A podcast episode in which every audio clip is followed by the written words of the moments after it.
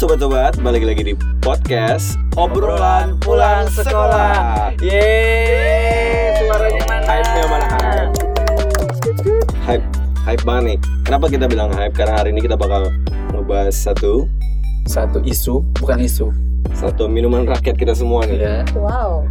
Hintnya apa sih kak minuman hari ini? milenial. Milenial. Terus apa lagi nih? Kenyal. Kenyal. Tuh kan al-al milenial kenyal. Aduh, ayo teman-teman bantu saya berpikir. Ada yang bisa tebak? Hmm, Nebak udah kelihatan di sini. manis, manis. Manis. Manis. Coklat. Hmm, Bergula. Ya, Nah. udahlah ketahuan. ini ada hint ini. Iya, ASMR ASMR. Aduh, susah nih pusing. Kalian kalian ambil minum ya. udah hint-hint aja kita belum kenalan nih. Oke. Nah, buat yang baru pertama kali dengar podcast obrolan pulang sekolah, di sini ada Jian. Ada bintang. Nah, dan hari ini kita udah ditemenin juga sama kakak-kakak MT yang bakal bantu kita jelasin nih masalah-masalah kehidupan atau sehari-hari yang kayak sebenarnya interesting banget nih gitu. Benar, Cuma kita bahas dari segi uh, pendidikannya gimana gitu, kalau dari mata pelajaran. Sebelum kita lanjut ke topik pembahasan, Mm-mm. kayak gue mau nyapa dulu nih. Yang pertama ada Kak Elsa. Halo Kak Elsa. Halo. Jadi kakak ini masuk teacher mata pelajaran apa nih kak? biologi. Wah, ada hint-hint yang selanjutnya. Sedap banget. Biologi. Biologi. Terus yang kedua, Ada kak? Reza Oke. Kak Reza. Kak Reza ini master teacher dari mata pelajaran apa kak? uh, kimia Tuh, Hmm. sobat. Gila, kita ada dua expert. Biologi, kimia. Hmm. Bahasa apa coba? Tentunya tentang minuman ini yang tadi kita Oh iya, ya. balik lagi ya, tetap minuman. Ayo asumber lagi. Udah, udah ada yang bisa tahu belum nih sambil dengerin coba kirim jawabannya ke DM kita Iya, bisa ke Instagram. Twitter, di @ruangguru ya. Siapa tahu jawabnya minggu depan. Iya. Wow. Tunggu aja lah pokoknya ya. Lanjut ya kita eh, hari ini bakal bahas minuman rakyat kita semua yang lagi hits banget, yang lagi ngetren banget, yang kalian kayaknya sebelumnya biasa-biasa aja tapi sekarang tuh kayak nggak bisa banget nih nggak nggak minum minuman ini gitu kayak kalau sehari tuh udah kayak pokoknya gue harus beli banget Harus beli gitu. banget. Oh, minuman itu adalah bola-bola tapioka. pem atau bisa Apa disebut Boba. Ye, suaranya boba mana? rakyat-rakyat boba Aduh, sepi ya. Aku sambil minum ya kakak-kakak. sambil ASMR ASMR Be, Oh. kuping gue Oke, kita momen sambil momen ASMR nih jadi kenapa sih boba itu hits banget di kalangan milenial? Makanya tadi kata kunci yang pertama yang gue sebut adalah milenial Hmm. karena memang nggak tahu sih tahun berapa sih boba ini muncul. Hmm. Sebenarnya kalau misalnya dari squad facts yang gue baca nih Hmm. dari Ed Ruang Guru, hmm, Ih, anjir penting banget nih squad pack Jadi boba itu pertama kali itu dari bubble tea. Dikenalkan pertama kali tahun 1988 oleh Lin Siu Hui. Duh gimana nih ya bacanya ya udah pokoknya itu mudah-mudahan bener ya ya. Karyawan apa tuh? karyawan aduh susah lagi nih. Chun Sui Tang. Nah, Hmm.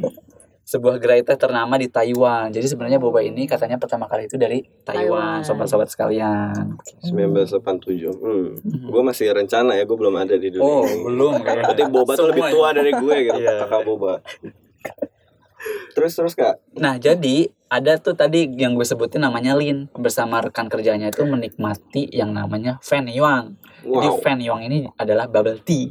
bubble tea. Susah namanya ya, Oh. saudara-saudara sekalian. Hmm. Puding tapioka manis berbentuk bola kecil atau boba dan meletakkan boba ke dalam teh. Nah, jadi si kreasi si Lin ini disukai dan akhirnya Chun Sui Tang, Hmm. mereknya itu menjual bubble tea untuk pertama kalinya di Taiwan. Itu tahun 1988. Hmm. Ya Allah, ya Allah. Kamu maaf puasa.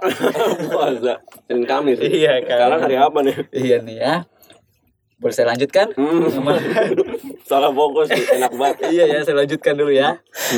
Mohon maaf nih, aduh matanya pucuk lagi. Terbuat terbuat dari tepung tapioka yang berasal dari akar singkong. oh, wow. Katanya oh ternyata tuh. dari singkong Nah, makanya nih Wow. kita langsung tanyain aja nggak sih? Nggak kebayang kok ternyata Iya. boba Kok bisa dari sih? singkong ya gue kira dari jelly gitu nggak sih Iya, gue kira kayak jelly jelly. Aduh, ini ada produk placement. Gak usah deh nanti kita dituntut lagi. nah sekarang kita langsung gali lagi ya Mm-mm. bersama expert-expert ini boba tuh sebenarnya kayak gimana sih boba tuh sebenarnya terbuat dari apa terus kayak kandungannya tuh apa sebenarnya gitu terus kita- kayak secara gizi tuh apa sih sebenarnya ada di dalam boba gitu kan gitu. kan enak iya enak nih tapi kayak kandungannya apa nih apalagi manis banget kan yang memang Mm-mm. ada uh, dari gula merah brown sugar Hmm. langsung aja kali ya gue pengen nanya ke Kak Elsa atau Kak Reza ya Kak Reza dulu Kak Reza dulu deh Oke. Halo Kak. Jadi kakak gimana nih Kak? Suka kan nyobain boba? Wah, jangan-jangan minuman pokok. oh sarapan boba. Aduh. Makan siang boba. Waduh bubur ayam pakai boba nih. Makan malam tipes. Waduh. Ya, gimana nih kak? Gimana nih Kak? kandungannya apa sih kak? Iya tadi aku eh, sepakat sih sama yang disampaikan bintang sih sebenarnya. Eh, tadi bintang bil eh, nyebutin tuh kalau eh, boba kan dari akar? Singkong. singkong ya atau Hmm. ubi atau apa ya sebutannya banyak ya. Nah sebenarnya memang benar sih eh, dari eh, tepung tapioka kan bahan dasar pembuatan boba dan sumbernya emang dari eh, akar singkong itu gitu. Nah cuma yang bikin dia jadi kenyal Hmm. sebenarnya nggak karena jelly sih sebetulnya kayak kandungan dari bahan yang ada dalam pembuatan eh, tepung tapioka terus jadi eh, boba itu emang ada bahan yang ngebawa sifatnya jadi kenyal gitu kandungannya oke ya interesting lah. Interesting. Udah mulai masuk nih. Ke, ke dalam ilmu-ilmuwan nih. Iya. Gue sudah mulai meresap. Berbicara Wow. mengenai akar singkong. Mm-mm. berarti kan kalau pikir nggak tahu nih ya singkong kan karbohidrat nggak sih Kak? Hmm. Iya, Coba. kalau ya kalau misalnya di akar singkong, karena kan sebenarnya singkong itu umbi. Hmm. Umbi itu kayak organ di tumbuhan yang dia itu berfungsi sebagai tempat penyimpanan cadangan makanan. Hmm. Nah, biasanya dalam bentuk karbohidrat kompleks yaitu amilum. Hmm. Berarti di dalam singkong banyak amilumnya, banyak karbohidratnya kayak Hmm. gitu. Wow, Gue kayak- ternyata sambil boba loading gua. Iya. Ternyata boba tuh memiliki banyak iya ini ya. tapi sebenarnya jadi gue jadi kayak penasaran sih kan tadi dibilang amilum sebenarnya Oh. berbahaya nggak sih kak Nggak sama sekali ya kalau amilumnya. Amilum itu karbohidrat kompleks. Jadi kita kita itu sangat memerlukan karbohidrat untuk Hmm. bisa beraktivitas sehari-hari. Karena nanti karbohidrat sederhana dalam bentuk glukosa itu yang akan digunakan oleh sel-sel tubuh kita untuk melepaskan energi siap pakai dalam bentuk ATP. oke Kalau nggak ada ATP ya kita nggak bisa ngapa-ngapain. Berarti kita sangat memerlukan amilum. Kita sangat memerlukan karbohidrat. karbohidrat. Cuma ya harus ini ya harus ada batasnya Hmm. jangan terlalu berlebihan kayak gitu Menarik. Jadi kalau nggak ada boba kita nggak bisa ngapa-ngapain. Iya, berarti kan kalau misalnya tadi bilang sumber pokok karbohidrat juga Mm. terdapat dari amilum itu sendiri, berarti boba bisa jadi pengganti nasi dong. oh Terlalu jauh Nggak, enggak ya? Tidak disarankan ya. Tidak disarankan. ya? Gimana nih kakak-kakak mungkin ada? tapi aku coba jawab deh Iya. jadi sebenarnya kok masalah pengganti jadi bahan pokok sebenarnya em, tidak rekomendasi sih untuk jadi bahan pokok. Kenapa? Karena eh, boba ini sendiri kan kandungannya benar ya tadi yang em, kayak saya nyampein tentang eh, amilum gitu. Hanya saja kalau dari senyawa kompleksnya tadi yang disebut amilum Hmm. itu ada pembagiannya lagi sebenarnya dia ada masuk ke eh, baik itu. Iya. Gimana? Oke. Iya. Lagi mendengarkan. Aku terpana ya. nah, oke. Jadi eh, sebenarnya dia itu bisa masuk dalam kan- eh, sebutannya pati sih sebenarnya. Jadi Hmm. kompleks itu bentuk pati Hmm. dan itu yang bikin tadi kenyal. Hmm. Nah, jadi kondisinya ketika jumlah pati yang di ba- boba itu banyak eh, justru ngebuat dia eh, lebih sulit buat dirusak ketika eh, tubuh kita nggak sanggup buat cerna gitu. Oh. Tapi kalau dari eh, umbinya dari ubinya benar emang amilumnya baik Bener. gitu. ya terus nambahin sedikit lagi kenapa nggak bisa dijadiin pengganti bahan makanan pokok karena kita tuh bisa bilang kalau boba itu dia high kalori tinggi kalori tapi itu kosong empty kenapa karena ya isinya cuma kalori doang beda sama nasi beras yang ada vitamin ada mineralnya Hmm. yang diperlukan tubuh kita Hmm. itu makanya kenapa ya makan makanan pokok ya tetap nasi gitu Oh. Waduh. Endorsean gue mesti di cancel nih boba ya. Banyak ya. Halo sobat. nggak bisa nih, nggak bisa tiap hari gue maaf banget. juga ya sobat. Mm-mm. Oke nih, eh, intermezzo sedikit katanya sih warna asli boba sebenarnya itu putih. Jadi Hmm. warna hitamnya itu merupakan tambahan dari brown sugar. Nah, balik lagi ke gula merah itu sendiri ditambah boba. Itu kan tadi yang kayak saya bilang kalorinya mungkin jadi berkali-kali lipat Hmm. kan. Sebenarnya dianjurkan atau tidak sih sebenarnya nih kita minum boba nih ya saudara-saudara sekalian. Iya. Em, kalau misalnya dari segi kesehatan sih sebenarnya ya nggak ada yang buruk ya gitu karena kan nggak ada sesuatu yang sifatnya toksik atau beracun cuma yang harus kita ingat adalah kita memang perlu kalori tapi harus sesuai dengan yang kita butuhkan untuk beraktivitas sehari-hari kalau udah eh, bobanya aja udah ada kalorinya terus tambah ada gula belum lagi nanti itu kan pakai teh, eh, teh ya gitu ya tehnya kan mungkin dikasih pemanis lagi juga kan Hmm. Nah, coba dibayangin tuh berapa numpuk-numpuk kan kalorinya. Nah, itu yang harus jadi pertimbangan kita. Tapi bukan berarti boba itu jelek gitu ya. Enggak, mungkin kalau misalnya ya seminggu sekali atau jangan pokoknya jangan setiap hari apalagi sehari lima kali itu kan sangat buruk gitu. Kak Reza MG. mungkin nambahin? Oh iya. Eh, jadi kalau misalnya aku lihat dari eh, masalah tadi, tadi tentang eh, makanan pokok masih gitu ya, anjuran. Ya, iya. ya, jadi em, iya sebenarnya nggak salah sih meminum bo- eh, mau konsumsi boba. Eh, ya silakan gitu. Toh juga sekarang sebenarnya kayak sesuatu tuh apa-apa pasti boba gitu ya. Hmm. Nah, Hmm. cuman eh, teman-teman kayak eh, yang perlu lebih eh, aware sih kayak ngasih bu- eh, tahan lah ke kalau misalkan eh, pengen konsumsinya sehari lima kali ya berarti dijadiin satu atau dua. Gitu. Oh, lima kali Lima sehari. Kan Kayak ibadah ya. kayak ibadah Ibadah. Banyak promo kayaknya. iya iya memang sih promo sih penting sih Promo tuh penting. iya benar tuh tadi gue jadi kayak tertarik lagi bahas kalori nih Mm-mm. kan sebenarnya tubuh manusia itu sebenarnya untuk satu hari nih katakan satu kan satu hari itu berapa sih kalori yang harus kita miliki gitu atau kita serap gitu segala macam Mm-mm. kalori Hmm, tergantung aktivitas kita sih. oke Eh, kalau kita kan secara sederhana gitu, Hmm. kita nggak ngapa-ngapain pun kita butuh kalori kan Hmm. untuk metabolisme. Tapi kalau misalnya aktivitas tubuh kita tinggi, misalnya kita olahraga gitu kan, kan itu kan butuh lebih banyak energi ya, berarti kalori yang kita butuhkan akan lebih meningkat gitu. Hmm. Kalau untuk standarnya Mm-mm. itu berbeda-beda kan tiap manusia. Mungkin sekitar 2000-an sih kalau yang udah dewasa, Hmm. untuk orang-orang yang dewasa kayak gitu. Ya ini unik nih soal kalori. Eh, kebetulan gue juga seneng olahraga kan, dan teman-teman gue juga satu hari gue boleh di tahu nggak olahraganya apa lari, lari kenyataan. olahraga kan banyak gitu. kan ada badminton Ah. catur Kebetulan gue lari nih, lari, Lari dari apa? masalah, Oh, dari kenyataan iya. itu boleh. jangan lari dari kerjaan ya kak Mm-mm. Itu olahraga itu itu akan selalu mengejar saya. Ah, iya, iya. Gitu. ya mau lanjut Terus iya satu hari eh, teman gue tuh ngerekomen kayak eh lu lu tahu nggak sih ternyata menurut riset sebenarnya kalau mau badan lo bagus maksudnya kayak atletis gitu ternyata olahraga itu cuma eh, ngaruh sebanyak 30% ke overall eh, bentuk badan kita gitu nah sisanya itu dari pola makan ternyata oh gitu. Jadi kalau misalkan eh, sobat-sobat pengen badan atletis selain olahraga tuh makannya harus diatur banget kan gitu. Nah dari situ gue tahu eh, ternyata orang-orang yang olahragawan itu sangat ngatur eh, masukan kalorinya gitu. Nah terus abis itu gue direkomend lah pakai aplikasi ini nih gitu. Eh, namanya My My Fitness Pal kalau nggak salah. Nah di situ tuh dia ada satu fitur eh yang setiap kita makan tuh kita bisa masukin kayak tadi misalkan gue makan nasi sama ayam gitu.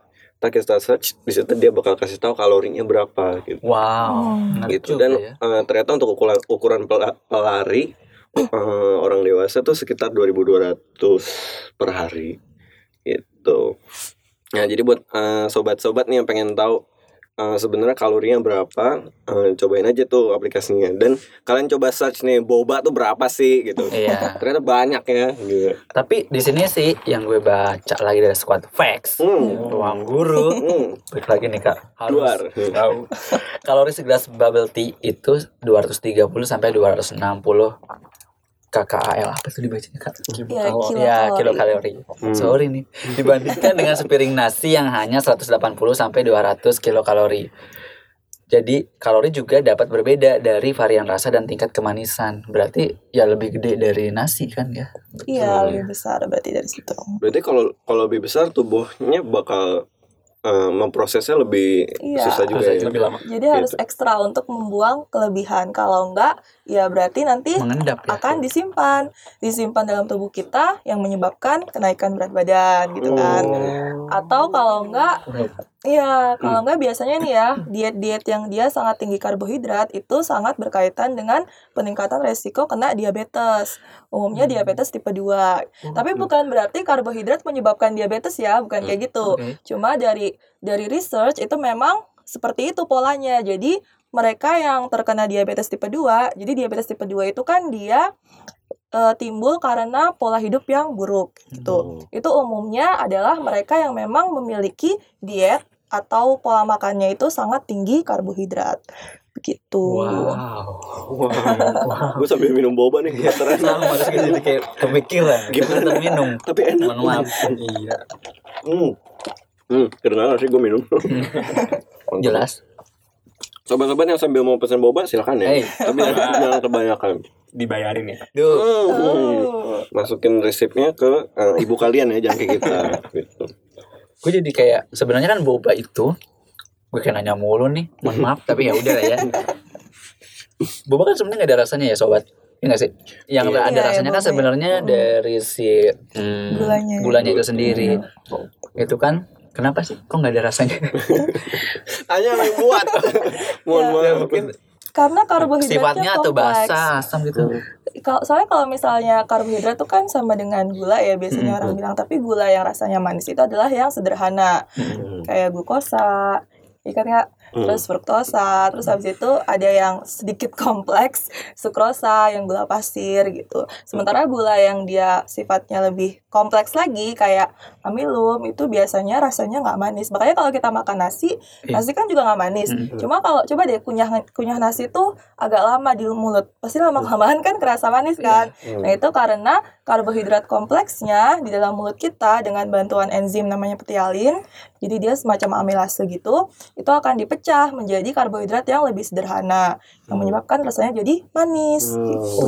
Jadi kalau kunyah lama kayak ada manis-manisnya. Gitu. Hei, hei, bukan iklan. Malah iklan lagi. iklan, Kena udah placement lagi nanti. Jangan jangan. Nah kita eh, ngobrol lebih lanjut nih soal boba. Kan dari tadi kita ngomongin boba tuh minuman gitu ya. Hmm. Sobat-sobat di rumah juga bayanginnya pasti kayak wah minuman boba pakai susu, pakai brown sugar gitu. Dessert lah ya. Eh, eh, tapi ternyata boba tuh kan aplikasinya banyak ya ternyata gitu makanan-makanan ini. Ada apa aja sih yang yang lu tahu nih? sebenarnya? Nasi goreng boba. Wah, nggak pernah dengar nggak? Nasi goreng boba. Mie goreng boba. Mie goreng gitu. Kentang goreng boba. Itu bobanya bulat-bulat. Bulat-bulat. Jadi kayak jadi kayak gue lihat di Twitter gitu kayak ada yang sekarang tuh lagi trending eh, kentang goreng pakai boba. Biasanya kan kentang goreng pakai saus ya. itu pakai level nggak sih level 3 mungkin bobanya lebih banyak Aduh, beda nih kayaknya. Produk yang lain lagi nih. Mohon maaf nih. boba pedas gitu. Tapi kan gue jadi balik lagi nih ke pertanyaan yang awal. Kalau misalnya boba itu karbohidrat, terus kalau misalnya diaplikasikan ke mie goreng lah, ke nasi lah, ke pizza lah, Hmm. itu karbohidratnya double dong ya?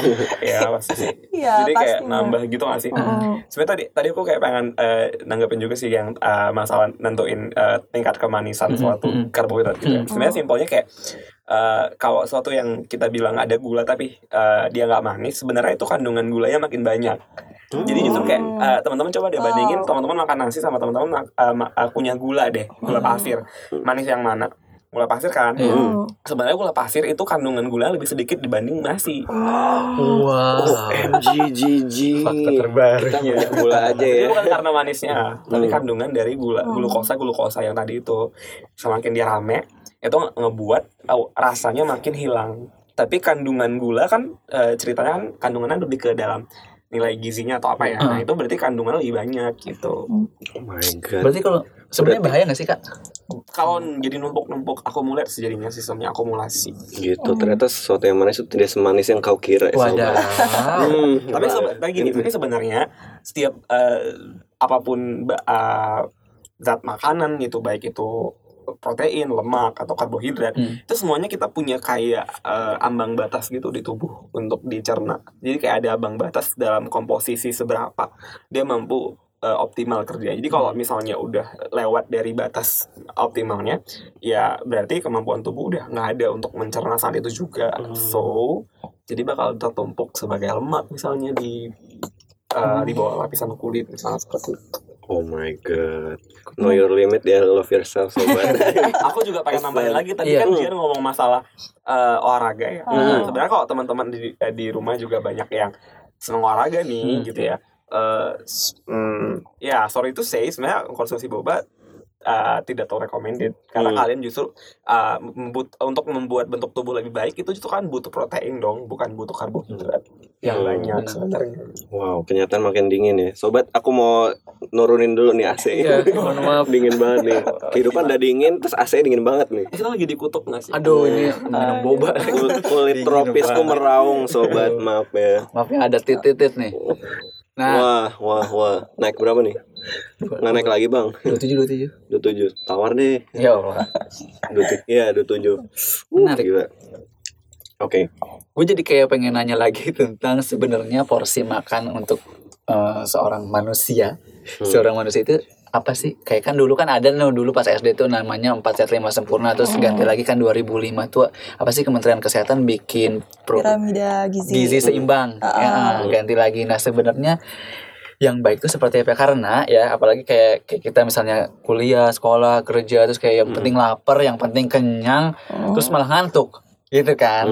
Jadi mungkin itu juga reaksi dari gula segala macam nah sebenarnya yang harusnya kita konsumsi itu balance itu berapa sih kak kalau dari Oke, sebenarnya 4 sehat 5 sempurna itu benar. Jadi kita juga perlu asupan ada karbohidrat, jadi dari nasi, kemudian lauknya, protein, kemudian ada sayur mayur dan juga buah-buahan, vitamin mineral dan lain sebagainya. Cuma yang 4 sehat 5 sempurna kan bilang susu tuh sebagai penyempurna gitu. Hmm. Nah, ini udah nggak berlaku lagi. Jadi susu tuh bukan menu penyempurna.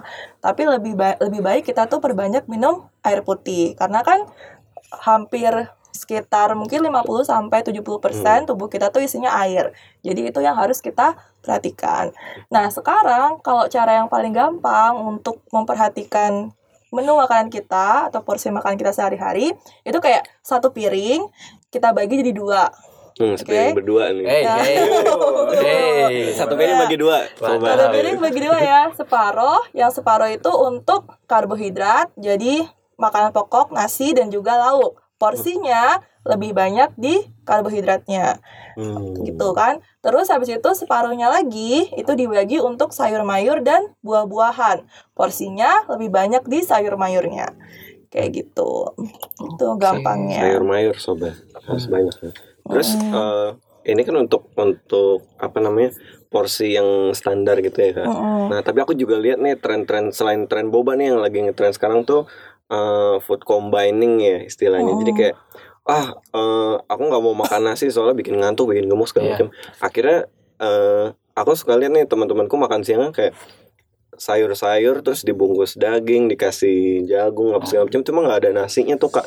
Nah karbohidratnya itu ya yang dipertanyakan ke mana? Nggak masalah soalnya kan nasi itu salah satu doang kan yang dia Mm. memang banyak karbohidratnya. Kayak jagung jagung itu juga sumber karbohidrat. Jadi nggak apa-apa Mm. nasi nggak makan nasi diganti sama sumber karbohidrat yang lain. Kayak jagung misalnya gitu. Mm, jagung kentang juga umbi-umbian yang lain ubi jalar dan lain sebagainya itu banyak. Mm-mm. jadi oh, gitu ya. jadi kayak mashed potato terus kentang-kentang Ah, itu juga jadi menu-menu fancy sobat-sobat semua Hmm, aku juga kepikiran nih kak eh aku tuh pernah ya. Wah ASMR ASMR lagi-lagi. Oh. Hmm. Oh, mau ngomong aja minum gue Hmm.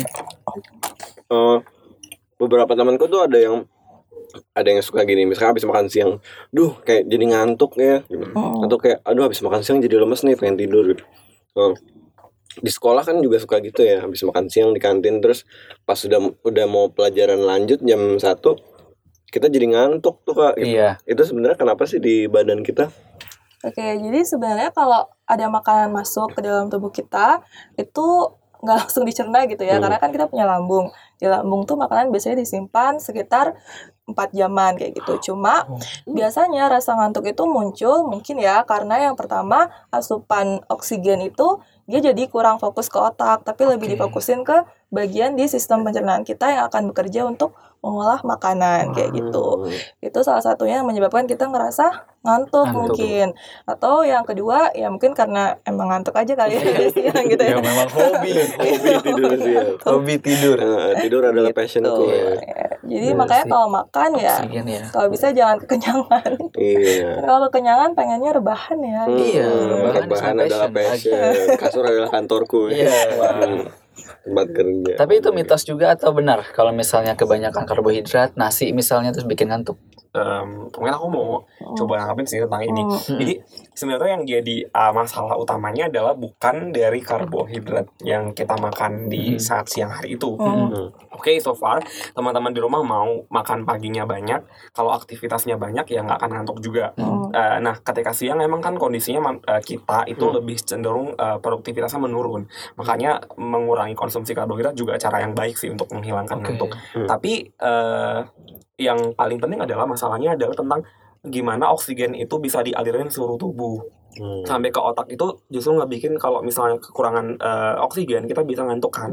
Nah, Hmm. kalau secara lebih em, dalamnya nih gitu ya, eh, sorry deh. Jadi kan di darah manusia tuh kan juga ada kan, eh, kandungan oksigennya kan. Jadi oksigennya tadi kan eh, dia dari darah ada apa? Dari zat makanan kan. Sehari-hari makanan kan masuk lewat darah. Nah, di oksigen ini dia akan akan berikatan sama hemoglobin darah nih. Nah, hemoglobin darah teman-teman ingat dong ya. Hmm. Jadi ketika dia berikatan, ketika banyak makanan di sana, berarti oksigen yang dipakai di saat itu juga kebanyakan digunakan di saat eh, pembentukan kompleksnya justru Hmm. dia reaksinya tuh kayak eh, bolak-balik gitu loh. Makanya Oke. butuh energi banyak kan sehingga Hmm.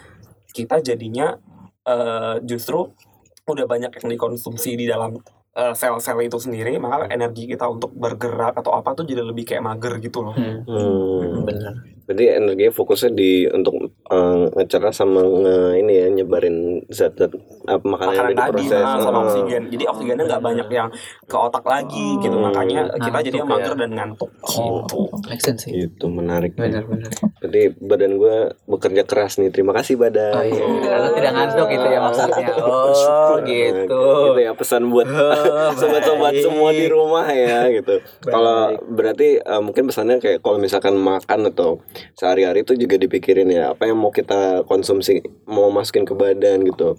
Eh, usahain kalian pilih makanan yang sehat-sehat yang 4 sehat 5 sempurna atau yang sesuai sama eh, piramida gizi ya gitu. Karena eh, apa yang kalian masukin ke dalam tubuh juga pasti ngaruh juga sama kalian aktivitasnya gimana Iya. gitu kan gitu. Nah ngomong-ngomong soal apa yang kita masukin ke badan nih, segue-nya bagus ya. Ya bagus sekali kakak terima kasih. Aku kemarin sempat lihat cerita nih kalau ada anak yang eh, masuk rumah sakit karena kebanyakan minum boba. Hah? Tahu nggak pernah denger ya? Itu gimana kak? Mohon maaf. Iya, ya, jadi ternyata eh, si Iya anak makanya ini di tengah jalan bagaimana nih kehidupan masuk rumah sakit? Enggak, dia, dia fans boba banget nih kayaknya. Hmm, sampai Oh, minum. iya. Hmm. ada beban squat gitu Iya. ya Ayo kita sabar lagi. Kasihan yang edit. Apa guys? Oh ya guys. gitu jadi ternyata eh, dia setelah minum boba tuh kayak sakit perut gitu terus eh, Ternyata. Ternyata setelah dibawa ke rumah sakit aduh ngunyah nih gue. Setelah dibawa rumah sakit terus kayak di di X-ray perutnya ternyata eh, dari lambung sampai usus isinya boba semua. Astagfirullahaladzim. gitu dan eh, penuh gitu di ususnya. Berarti apakah boba itu sebenarnya susah untuk dicerna? Eh, oleh sistem pencernaan? Harusnya sih enggak ya. Kalau misalnya kondisinya kayak gitu mungkin sudah terlalu berlebihan. Berlebihan sehari 10 jatuhnya, kali dia. iya. Hmm. Harusnya sih enggak. Karena kan dia juga kandungannya paling cuma karbohidrat doang. Jadi tipe-tipe makanan sebenarnya yang susah, eh yang mudah dan susah dicerna itu yang seperti apa sih kak? Kayak yang eh, mudah banget kita cerna oleh pencernaan kita gitu misalnya. Kayak sayuran kah atau misalnya yang dessert-dessert gitu yang manis-manis juga mem- mempengaruhi lah.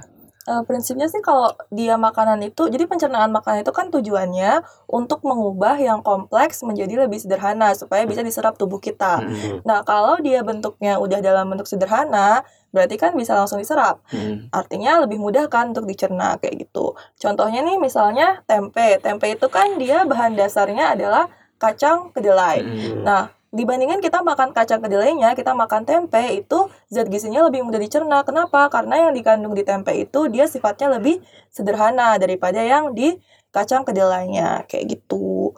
Jadi ya semakin sederhana jadi semakin cepat. Cuma kalau mungkin beberapa zat gizi yang dia memang sifatnya tidak bisa dicerna oleh tubuh kita itu ya kayak misalnya eh, serat.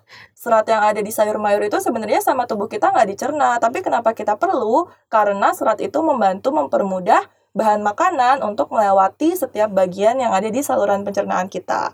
Makanya tanpa serat jatuhnya kita konstipasi atau sembelit gitu.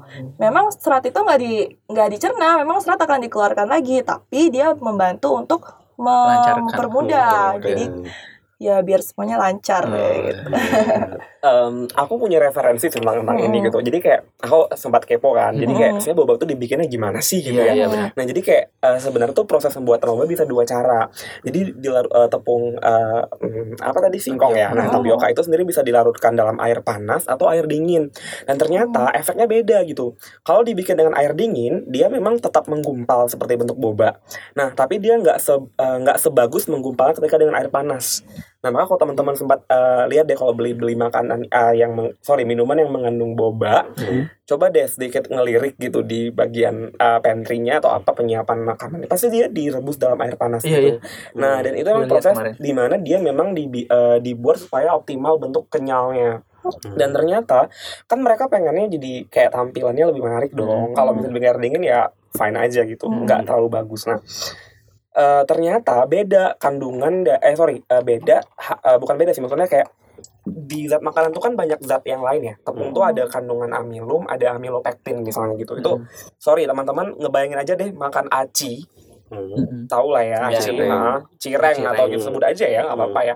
Sama teman-teman eh, makan te- eh, sorry, tepung yang memang dia tepung roti beda kan eh, kerasanya nah Iya. jadi makan aci sama makan tepung roti itu pasti eh, kalian ngunyahnya lebih ribet kalau Iya. makan aci sama kan kayak makan boba nah boba yang pakai air panas tuh sistemnya kayak kita ngunyah sesuatu yang kenyal itu Oke. dan eh, ternyata kandungan pektinnya banyak banget. Nah, karena itu sebenarnya di, eh, hanya saja sih bersyukur juga di dalam mulut kita kan banyak kandungan asamnya. Nah, Hmm. jadi ketika masuk ke mulut dibantu kan buat dicer eh, buat dipotong-potong makanannya. Di- jadi aci- bayangin kayak satu bola boba itu kayak dipotong-potong gitu jadi yang kecil-kecil gitu ya Mini boba. gulanya. Mm-mm Hmm. gitu. Cuman eh, itu tadi gitu. Jadi kayak ada keterbatasan ketika jumlahnya begitu banyak, akhirnya eh, si zat asam di mulut kita tadi juga punya ke kekurang apa sih punya keterbatasan untuk mencerna i- untuk memproses itu di awal gitu. Hmm, jadi yang buat boba itu, yang bikin boba itu jadinya eh, sifatnya lebih kenyal dan apa itu karena zat yang tadi lebih aktif. Jadi ketika dalam air panas, si yang kenyalnya lebih aktif gitu loh. Oke. Hmm, gitu. Ekstra kenyal kalau panas. Iya. Gitu. Wah, gila. Kita tambahin sedikit Banyak ya kalau kehidupan. misalnya aku lihat gitu kan boba kan kita minumnya tuh nyedot gitu itu kadang malah yang aku takutkan itu adalah ketika kita tuh kesedak Oh. gitu kan kita minum nyedot sesuatu Iya. apalagi mungkin posisinya kita lagi Iya, iya, belum bener. siap atau kaget itu bisa salah masuk tuh bobanya yang harusnya masuknya ke kerongkongan masuknya ke Tenggorokan. Ah, Oh tenggorokan, God. maksudnya ke saluran pernapasan itu yang bikin tersedak gitu. Jadi kalau kata aku sih ya mungkin untuk meminimalisir kecelakaan dalam tanda kutip ya ketika kita mengkonsumsi boba mungkin hati-hati aja. Iya, jangan sambil ngomong kali Iya, sobat. Oh my god. Ini merasa Mohon maaf sambil nih. siaran sambil itu kalau gitu justru ada berita baru ntar. Apa tuh? Anak ditemukan tewas setelah konsumsi boba. Iya, ada masuk lagi nanti. Aduh, clickbait nanti. Makin merinding nih ambil minum. Hmm. Menarik, menarik, menarik. Oh my god. Jadi takut gue. Gak usah takut. ya nggak apa-apa sih. Eh, cuma kan tadi kita ngomongin eh, tersedak ya. Sebenarnya tersedak itu kan salah satu reaksi tubuh ketika eh, kita makan nggak benar gitu. Nah, terus berkaitan juga sama tadi yang ngomongin kayak, wah di perutnya ternyata isinya penuh semua boba nih. Gitu. Aku jadi kepo nih kak. Sebenarnya eh, reaksi tubuh yang otomatis yang standar ketika kita salah makan atau atau kebanyakan makan tuh apa aja sih kak? Hmm, muntah Mhm. ada. Jadi muntah tuh biasanya normal. Sebenarnya gini, kalau kita kan punya lidah, lidah Mhm. itu kan bisa merasakan sesuatu. Hmm. Nah, dari lidah itu itu udah kayak first step untuk kasih kita warning sign gitu loh. Ini makanannya bagus nggak untuk masuk atau Oh iya bagus. iya. iya. Jadi kalau misalnya kita udah ngerasain, aduh ini kok kayaknya makanannya basi atau gimana, Hmm. otomatis dengan sendirinya kita akan lepeh, kita akan nggak mau makan. Iya. Nah itu adalah cara pertama kita melindungi diri kita dari bahan makanan yang seharusnya tidak kita makan, Hmm. kayak gitu. Itu yang paling pertama gitu kan. Nah terus kalau misalnya udah masuk ke dalam, biasanya ya di lambung itu juga ada pertahanan selanjutnya. Jadi di lambung itu kan sifatnya asam ya. Hmm. Hmm. Asam lambung itu banyak kandungan HCl-nya. Hmm. HCl itu kan karena sifatnya asam, dia bisa mematikan segala macam mikroorganisme berbahaya gitu Hmm. mudahnya. Itu yang kedua. Tapi kalau memang eh, mungkin dia sifatnya lebih berbahaya lagi, biasanya sih bisa dari dari lambung itu akan dimuntahkan lagi keluar. Jadi ya muntah itu sebenarnya salah satu mekanisme untuk mengeluarkan sesuatu yang sebenarnya tidak harus kita masukkan ke dalam tubuh kita. Dari reaksi tubuh gitu ya Hmm. Gue jadi ada pertanyaan nih. Yang tadi kan pertama kali lidah itu kan alat pengecap terus pertama kali yang bisa mendeteksi rasa segala macam. Itu juga berarti dipengaruhi dong setiap orang tuh eh, tingkat sensitif sensitivitasnya itu berbeda-beda misalnya nih. Benar. Misalnya gue kayak nggak nggak suka terlalu asam atau pahit dan nanti langsung sensitif mual muntah segala Hmm. macam berarti itu juga mempengaruhi dong dipengaruhi oleh Iya, pribadi beda-beda ya Mm-mm. Cuma kan kita kayak misal gimana ya mungkin merasakan makanan yang baru dimasak masih Hmm. fresh sama yang udah dipanasin berkali-kali pasti kan ada rasa yang berbeda kan. Hmm, asik Mungkin rasa yang untuk- berbeda. iya. Bukan Gitu rasa ya. yang pernah ada. Atau misalnya gini deh kita mm, punya masak tumis gitu kan. Hmm. tumis itu kan biasanya pas habis uh, selesai dimasak langsung kita makan itu kan Eh, enak banget ya iya tapi ntar lapar gue. makan untuk malamnya itu kan kayak ada ya ada sesuatu yang Basi aneh gitu ya, gitu iya, lah iya. itu kan nanti kita akan dengan sendirinya ya udahlah jangan dimakan lah takut basi Iya. atau gimana kayak gitu karena kita merasakan ya yang aneh itu gitu di lidah benar benar Oh my god. Loading nih. Sambil minum. Oh, bodoh udah mau habis. Hmm. oh ASMR lagi. Mikir nih gue. Hmm. Hmm. oke Sedap, sedap. oke apa ya Oke, apa? Ya, selanjutnya eh, gue pengen nanya sih. ya silakan Eh, sih. sebenarnya kan boba itu bagian dari kalau sekarang ya bagian dari lifestyle gitu. oh Nah, cuma kalau ngomongin lifestyle kita juga harus perhatiin nih sebenarnya eh, gaya hidup kita harus kayak gimana sih kak kalau kalau soal makanan gitu. Eh, kan kita juga pengen ya jajan-jajan gitu-gitu. Hmm. Tapi eh, jajan sehat eh, maksudnya eh, batasannya segimana sih kak sebenarnya gitu. Sama kita harus makannya ada anjurannya nggak misalkan kayak eh, kalau makan yang berat-berat jangan malam-malam ntar kalau tidur gimana gitu. hmm, diabetes segala Hmm. macam kan gampang Ada ya, pesan nggak kak untuk fans boba oke di seluruh Indonesia ini?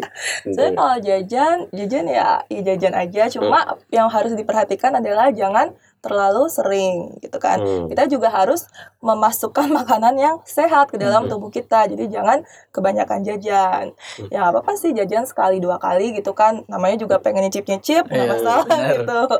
Cuma perlu diingat bahwa kita juga perlu makanan yang gizinya seimbang.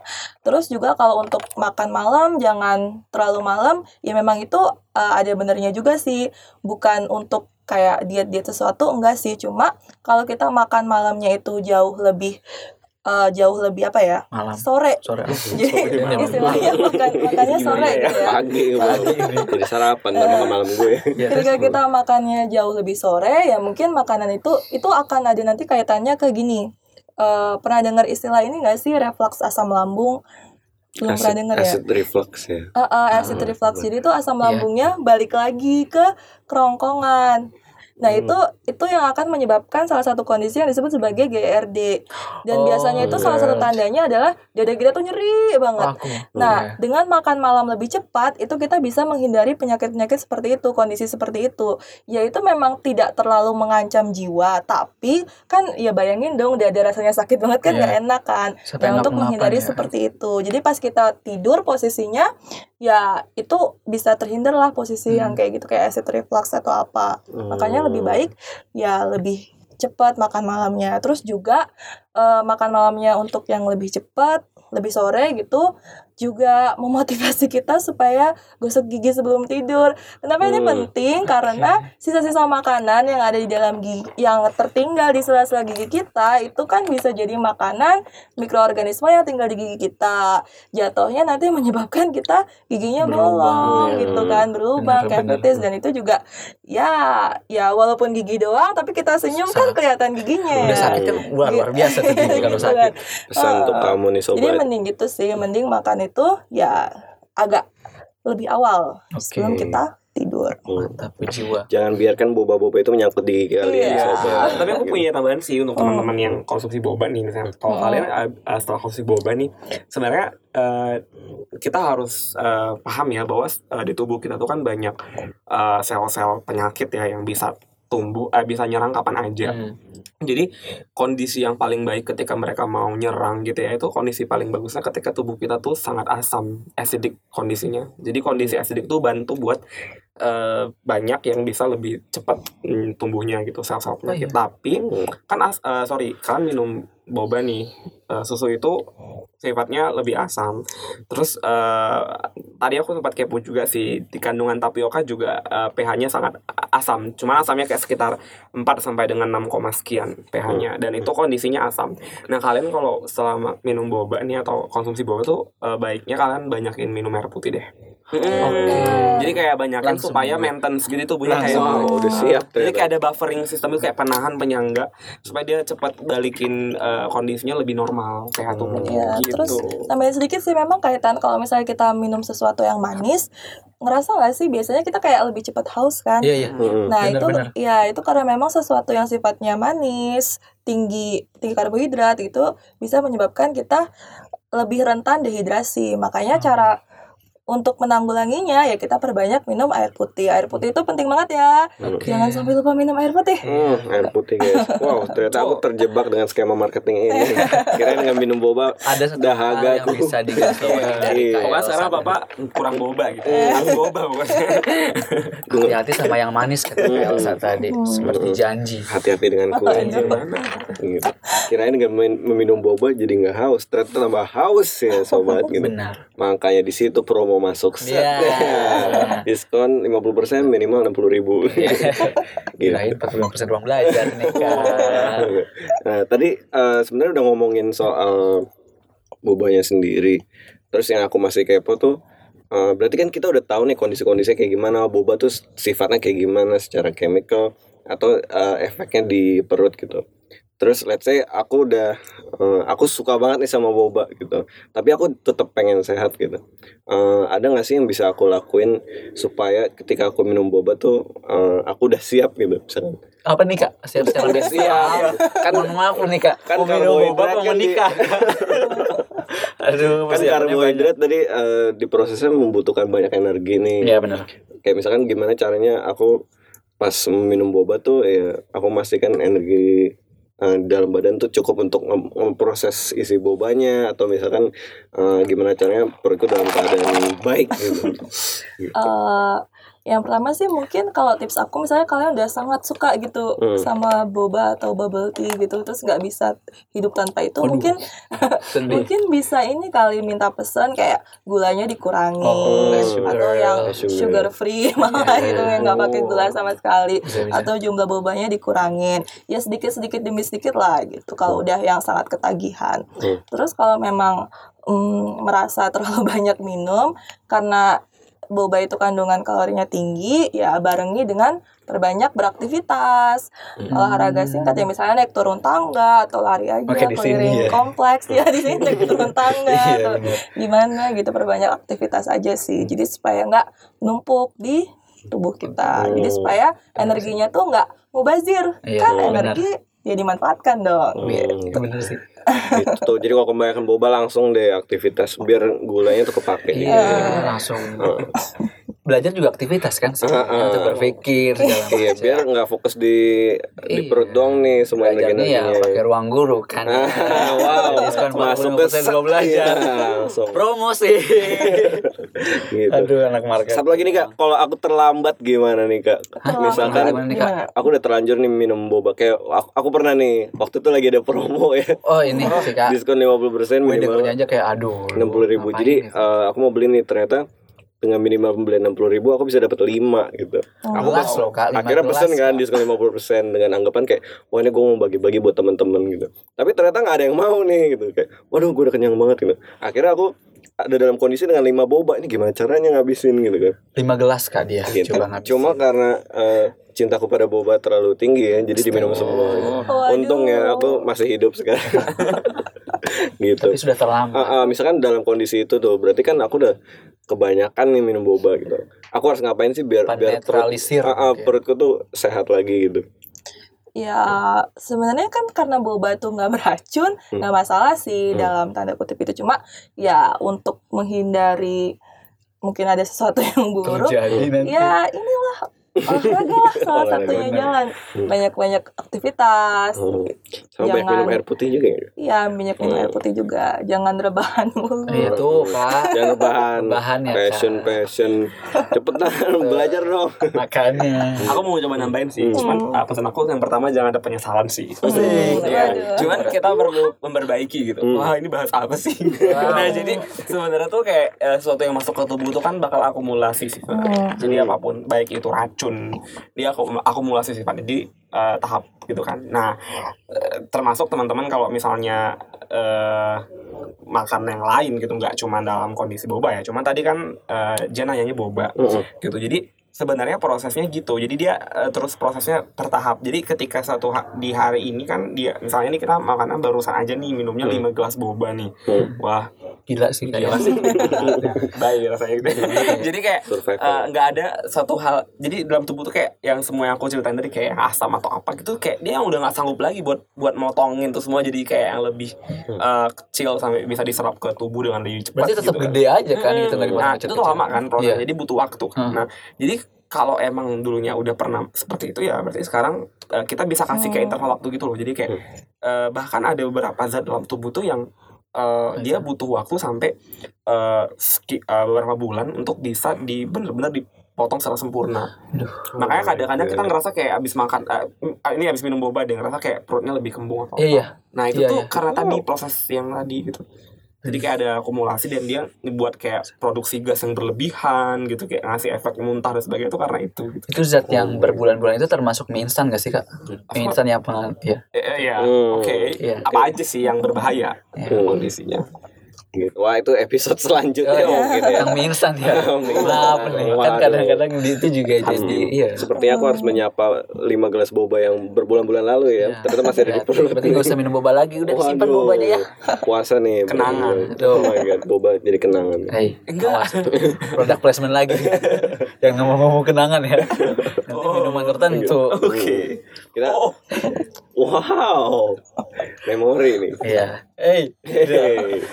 ah, banyak banget ya yang kita omongin hari ini. Heeh, ternyata menyelam ke dalam boba ini eh, insightful Iya, banget. kita sumpah jadi tahu banyak. banyak gitu. banget. Nah gitu berarti pesannya sebenarnya eh, kalau minum minuman kayak boba atau snack-snack yang kalian suka, minuman-minuman yang kalian suka, tetap harus ditakar juga ya. Ya, Iya. ada penetralisir tadi air putih, terus banyak kegiatan, aktivitas. Heeh, aktivitasnya juga mesti di eh, apa namanya dibanyakin juga. Ya, Terus makanan sehatnya juga harus tetap eh, dikonsumsi gitu. Iya. Karena secinta-cintanya kamu sama minuman ini, ketika kamu udah sakit perut, pasti mikir lagi iya benar. penyesalan gitu. Sebenarnya apa pun yang berlebihan itu kan gak baik kan. Hmm. Benar. Apa pun lah ini. Hmm. Coach. Kutipan. termasuk masa lalu yang berlebihan. Nah, itu juga termasuk. Ini juga. Makanya apa pun yang berlebihan itu membahayakan.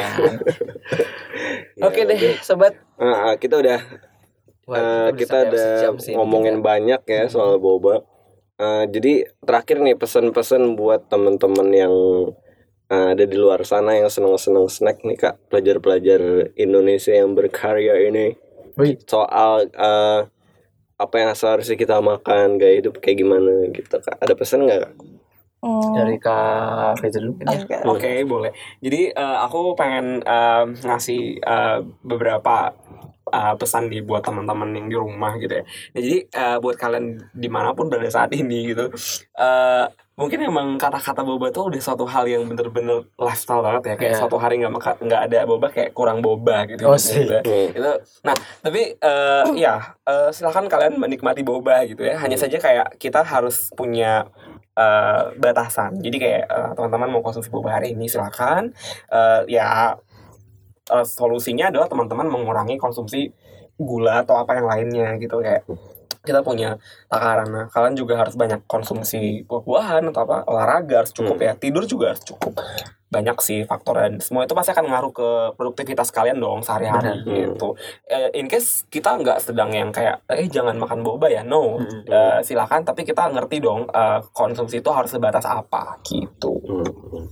Berarti jangan tiap hari juga ya. Ya, juga teman-teman. lima porsi Tidak sih. lima. Jangan Promosi tiru saya. besok ya Nah. jangan habisin langsung di hari itu juga Benar. Iya, terus Terus- tips juga. Dari Kak Elsa? Ya bener sih yang pertama kontrol diri ya. Jadi Hmm. nggak masalah mau nyoba apa pun nggak apa-apa, tapi harus tahu batasannya. Terus yang kedua ingat apa yang masuk ke dalam mulut kalian itu nanti akan dicerna dan seharusnya digunakan untuk beraktivitas. Jadi pokoknya jumlah yang masuk dengan jumlah yang keluar itu harus seimbang gitu. Oke. jadi ingat kayak you are what you eat gitu Iya. Ah, Oh, sedap. Jadikan quote hashtag. Kadang ini yang gue dengar you are what you think. Wah, you are what iya. you eat. Mm, you are what you eat, iya, you are what you think juga karena Iya. belajar harus tetap ya Iya, jalan. balik belajar di lagi. ruang guru Ada nih. kode diskon kak ya. iya. Nah, jadi eh, teman-teman kalau menurut teman-teman ini bermanfaat eh, untuk teman-teman bobanya di luar sana, boba Nusantara, eh, share episode ini dan eh, like juga kalau kalian suka. Dan yang paling penting juga adalah subscribe karena Itu boba dia. tidak gratis tapi subscribe Benar. itu gratis. Iya, wih masuk banget nih bapak ya. Masuk, Wow, sobat. Iya. Jadi eh, mungkin sampai di sini aja kita ngobrolnya ya. Eh, kita udah belajar banyak banget nih Hari ini dalam banyak dalam podcast sekali. ini. Semoga kalian setelah dengar episode ini makin ngerti boba, terus makin ngerti juga eh, apa yang harus kalian konsumsi biar kalian tetap sehat dan tetap bisa belajar ya karena Iya. belajar di ruang, Ruang guru. kode diskon nah, Wow. jadi juara tetap Tepuk tangan iya dulu dong biar tepuk biar tangan ya, lahir. tahu banget ya mohon maaf Iya, makasih teman-teman udah dengerin uh, podcast obrolan pulang sekolah. Kalau kalian suka, uh, di share juga. jangan di, lupa follow Instagram Twitter, follow Instagram, Ruang Twitter @ruangguru ya. karena kita akan ngasih banyak banget updatean di situ juga dan Mm-mm. tunggu episode episode teaser teaser dari Mm-mm. obrolan pulang sekolah di uh, med- media sosial ruang guru Mm-mm. Dan kalau teman-teman juga punya ide yang menarik nih, kayak kita masih bahas apa nih, atau ada fenomena baru, ada makanan baru, atau ada hal-hal menurut kalian, wah ini bagus banget nih kalau dibahas di obrolan pulang sekolah, kalian bisa langsung kirim ke DM kita. bener kemarin ada yang ngomong nih kak Mm-mm. minggu depan kenapa nggak bahas uh, percampuran bahasa kak Wah, gitu. Jaksel Jaksel. Oh. which is Literally. Literally. Ah, Indolish gitu ya. ya, Ya, semua English. penasaran penasaran penasaran Mm-mm. tunggu aja nanti ya. Tunggu subscribe makanya. Iya, subscribe. kumpulin dulu kita materi Gitu. Pokoknya banyak banget episode yang gak kalah seru dari episode ini. Eh, tetap terus dengerin dan tetap pantengin kita dan jangan sungkan-sungkan ya untuk Iya. nyampein idenya tadi di Instagram @ruangguru dan Twitter @ruangguru. terima kasih untuk Kak Elsa terima kasih untuk Kak Riza Terima yang kasih banget. waktunya dan terima kasih kepada teman-teman yang udah mendengarkan sampai saat ini sampai detik ini Hmm, kita ketemu lagi di obrolan pulang sekolah berikutnya berikutnya. bye bye Bye.